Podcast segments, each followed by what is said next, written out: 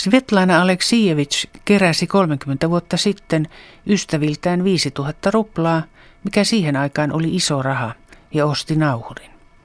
Otti lomaa lehden toimituksesta, jossa silloin työskenteli, ja alkoi kerätä naisten sotamuistoja. Niistä syntyi suomeksikin ilmestynyt kirja Sodalla ei ole naisen kasvoja.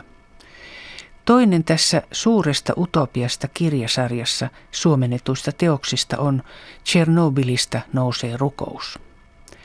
Sarjassa on ilmestynyt yhteensä viisi kirjaa, joista Paslednien Sviditteli viimeiset todistajat käsittelee lasten sotamuistoja. Sinkovie Malchiki, Sinkkipojat, Afganistanin sotaa ja uusin Vremia Second Hand, Neuvostoliiton jälkeistä aikaa. Tässä kirjassa Svetlana Aleksijevich on Venäjällä yhä käynnissä olevan maailmankatsomuksellisen polemiikin ytimessä. Mitä tapahtui, kun kokonainen sivilisaatio kerrattiin kaatopaikalle, kuten eräs Aleksijevichin haastateltavista kirjassa toteaa? Näin kirjailija näkee tapahtuneen. Meidät heitettiin ulos omasta historiastamme muuhun maailman aikaan – Aluksi meistä tuntui, että sopeudumme helposti, mutta kävi ilmi, ettei se ole yksinkertaista, vaan vaatii suuria ponnistuksia. Siihen tarvitaan vapaita ihmisiä, joita me emme olleet, ja vapaata ajattelua, mihin me emme olleet kykeneviä. Vremia Second Hen kirjan esipuheessa Aleksijevits kertoo pyrkineensä luomaan jonkinlaista järjestystä Neuvostoliiton hajoamista seuranneeseen kaaukseen. Halusin antaa jokaiselle mahdollisuuden kertoa oman totuutensa. Äänessä ovat niin uhrit kuin pyövelit. Neuvostoliiton jälkeinen aika on ollut erityisen raskasta niille, jotka ovat eläneet suurimman osan elämästään sosialismissa. Eivät he kiellä Stalinin vainoja, mutta sanovat, että neuvostoaika oli oikeudenmukaisempi pienelle ihmiselle. Rikas ei ollut niin härski ja ilkeä kuin ensimmäisen sukupolven kapitalistit – eikä Venäjällä silloin ollut niin valtavaa korruptiota kuin nyt. On sääli, miten monia asioita olemme menettäneet. Ennen kaikkea ihmisarvon, pienen ihmisen ihmisarvon. Monien mielestä mullistus tapahtui odottamatta. Kaikki olivat aluksi juovuksissa vapaudesta, mutta eivät olleet siihen valmiita. Eikä meitä kukaan siihen valmentanut – Meille korostettiin aina vain sitä, että velvollisuutemme on kuolla isänmaan vapauden puolesta, Aleksijevits kirjoittaa. Kysyin kaikilta, mitä on vapaus. Vanhemmat ja heidän lapsensa vastasivat täysin eri tavoin. Heillä ei ole yhteistä kokemusta. He ovat kuin eri planeetoilta. Nyt on taas herännyt kaipuu neuvostoaikaan, Stalin kulttiin – olen tavannut nuoria pukeutuneina teepaitoihin, joissa on Leninin kuva, sirppi ja vasara. Onko heillä mitään käsitystä, mitä kommunismi on? Svetlana Aleksijevichin Vremia Second Hen kirjan ensimmäinen osa käsittelee vuosia 1991-2001 ja toinen vuosia 2002-2012. Molemmat sisältävät kymmenen tarinaa – erilaisista elämänkohtaloista. Osien aluksi Aleksijevich kuulostelee aikakauden ääniä kaduilla ja keittiössä. Ne olivat ihania viattomia vuosia. Me uskoimme Gorbachoviin. Nykyään ei enää kehenkään niin helposti usko. Mutta mitä kovemmin huudettiin vapaus, vapaus, sitä nopeammin kaupoista katosivat liha, suola ja sokeri. Gorbachev oli amerikkalaisten salainen agentti, vapaamuurari, petti kommunismin. Kommunistit heitettiin roskikseen ja komsomolilaiset vietiin tunkiolle. Vihaan Gorbachevia, koska hän varasti minulta isänmaan. Minä halveksin aikaisemmin rahaa, koska en tiennyt mitä se on. Ei meidän perheessämme koskaan puhuttu rahasta. Kasvoimme maassa, jossa rahaa ei ollut. Raha tuli kuvaan perestroikan ja Gaidarin mukana – Rahasta tuli vapauden symboli. Minun sukupolveni kasvoi isien kanssa, jotka palasivat joko leireiltä tai sodasta. He osasivat kertoa meille vain väkivallasta ja kuolemasta. He hymyilivät harvoin, vaikenivat paljon ja joivat paljon. Miksi emme ole tuominneet Stalinia? Siksi, että siinä tapauksessa meidän pitäisi tuomita myös sukulaisemme ja tuttavamme. Margarita P., 57-vuotias lääkäri ja NKPn jäsen, kertoi eläneensä koko elämänsä siinä uskossa, että neuvostoihmiset ovat kaikkein onnellisimpia tässä maailmassa. Hänenkin suurin unelmansa oli uhrata itsensä, antaa henkensä isänmaan puolesta. Synnyimme ihanaan maahan, jonka kaltaista toista ei ole. Voi olla, että se oli vankila, mutta minulla oli siellä lämpimämpää kuin nyt. Suhtauduin Gorbachoviin alussa myönteisesti, vaikkakin kriittisesti, mutta hän oli haaveilija. Jeltsiniin en enää ollut valmis, enkä Gaidarin reformeihin. Yhdessä yössä säästömme katosivat ja samalla koko elämä. Junasta, joka kiisi kohti sosialismia, kaikki vaihtoivat nopeasti toiseen junaan kohti kapitalismia. Minä myöhästyin. Toisenlaisen tarinan kertoo nimettömäksi jäävä pikkukaupungin poika, joka perestroikan alkaessa oli koululainen ja Neuvostoliiton hajotessa aloitteli yliopisto-opintoja. Meitä kasvatettiin kuin nuoria sotureita Spartassa. Jos isänmaa käskee, istumme vaikka tuleen. Kun olin alakoulussa, haaveeni oli päästä joukkoosastoon, joka vartioi ikuista tulta kaupungin keskustassa. Siihen otettiin vain parhaimmat oppilaat. Oli suuri kunnia päästä mukaan. Perestroikan alettua poika kavereineen kuunteli jo länsimusiikkia ja yritti hankkia farkkuja.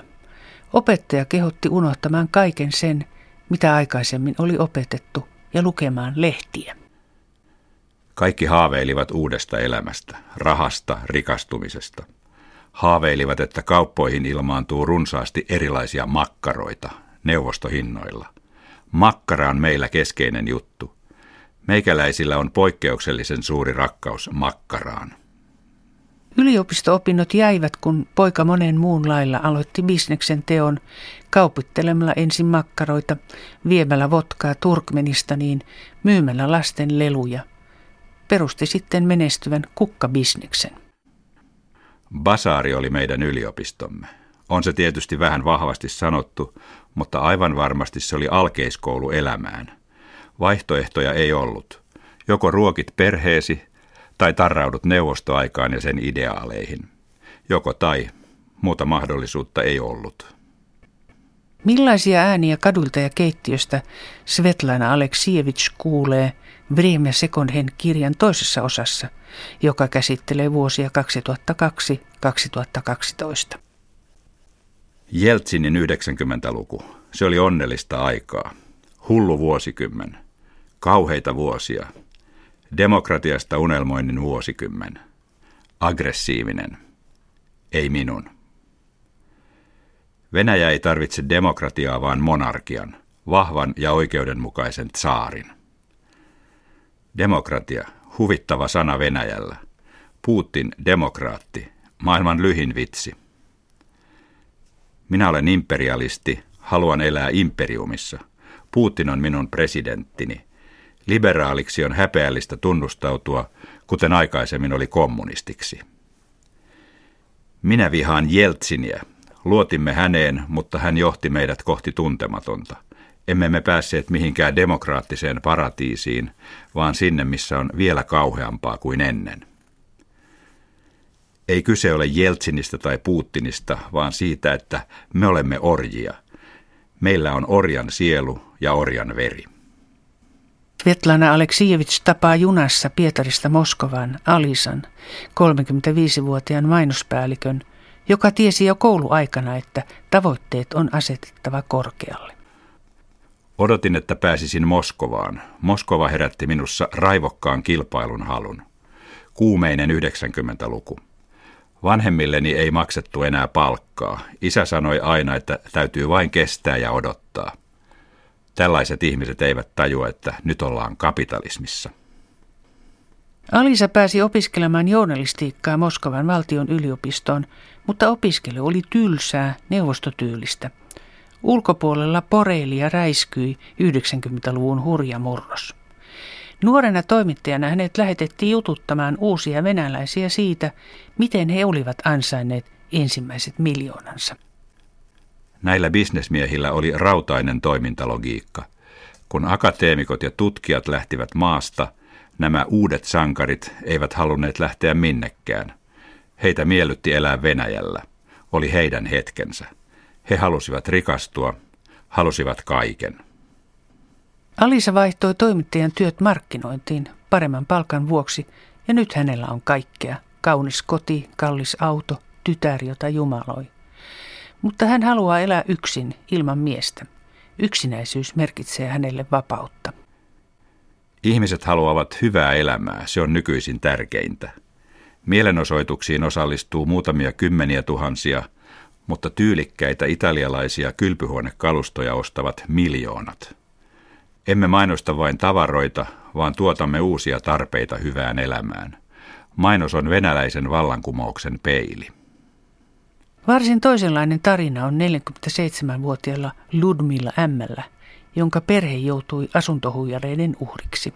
Ikävän tavallinen tarina 90-luvun yksityistämispuumin aikoina. Kaksi bandiittijoukkiota taisteli perheen kolmen huoneen asunnosta ja uhkailemalla heidät saatiin sieltä ulos.